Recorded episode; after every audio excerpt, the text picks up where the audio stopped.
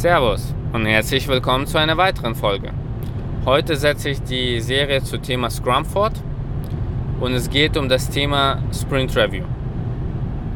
Und zwar am Ende jedes Sprints soll ja was Funktionierendes entstehen und äh, das soll ja vorgeführt werden, dem Stakeholdern, meistens dem Kunden, aber sagen wir den Stakeholdern, das ist korrekter.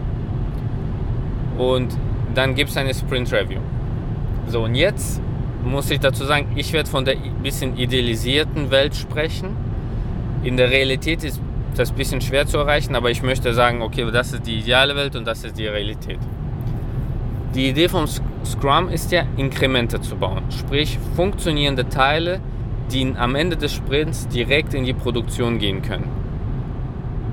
Also rein theoretisch ist ja so, dass ein Kunde nach Ende jeden Sprints das Projekt beenden kann, weil er was hat, was funktioniert.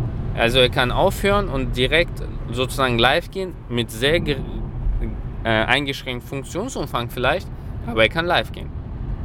So, das ist die idealisierte Vorstellung. Das bedeutet auch in der idealisierten Vorstellung, also nach reiner Scrum-Lehre, müsste im Sprint Review funktionierende Inkremente vorgeführt werden. Keine Demos. Demo bedeutet, es werden mit Fake-Daten gearbeitet, es wird nicht im äh, finalen System vorgeführt und sowas. Sondern man macht ähm, irgendwie auf einem Testsystem oder Qualitativsystem, äh, ja, äh, Qualitativsystem äh, sein Produkt und ähm, ja, das ist die idealisierte Vorstellung. Aber in Realität sieht es so aus, vor allem in SAP-Beratungsgeschäft oder IT-Beratung allgemein. Es gibt nie genug Testdaten und man ist froh, wenn das Inkrement überhaupt läuft. Und man kann ja eh nicht in die Produktion gehen, weil der Kunde muss das erst abnehmen, muss vielleicht selber ein bisschen testen und dann geht es erst in die Produktion. Also es ist so ein bisschen, ja, ein Graubereich. Das bedeutet, man führt das oft im Qualitativsystem vor und die Daten, wenn du Glück hast, sind relativ realitätsnah, aber nicht Realität. So, das erstmal dazu. Also wie sieht so ein Sprint Review aus? Da gibt es verschiedene Möglichkeiten. Ich sage euch, was meine beste Erfahrung war. Und zwar, es gibt ja User Stories. Daraus sind Backlogs-Items entstanden. Und dann sollte man, wenn man das den Stakeholders vorstellt und vor allem wenn unter den Stakeholders Leute dabei sind, die nicht so nah am Scrum sind, dann sollte man nicht rein Backlog-Items vorstellen, sondern wirklich auch den Kontext der User Stories auch vorführen. Sagen, okay, wir zeigen euch jetzt diese User Story und die besteht aus diesen Backlog-Items. Weil oft geht es in Implementierungsprojekten um Prozesse und nehmen wir mal an, wenn es ein Backlog-Item gibt, irgendwie Beleg sichern, und man den einfach losgelöst von dem Rest zeigt, dann ja, schön, aber die Kunden und vor allem das Business, die fühlen sich nicht so abgeholt.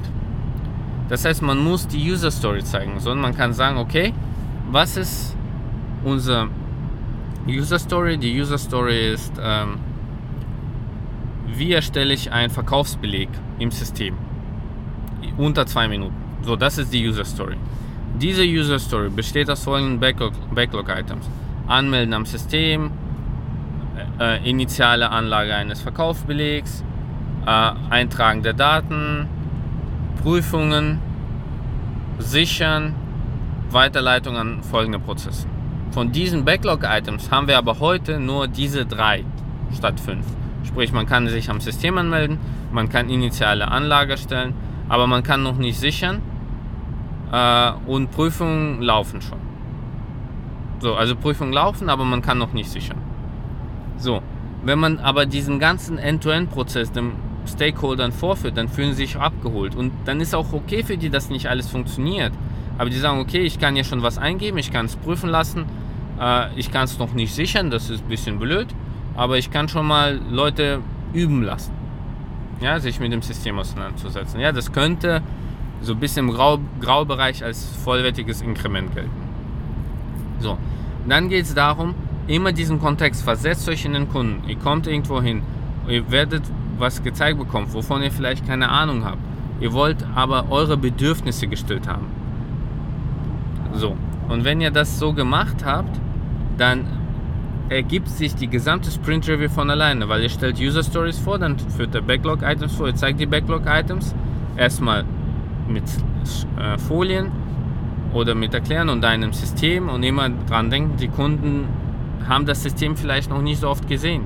Also langsam erklären. Äh, immer sich hineinversetzen, wenn man zum ersten Mal das System sieht.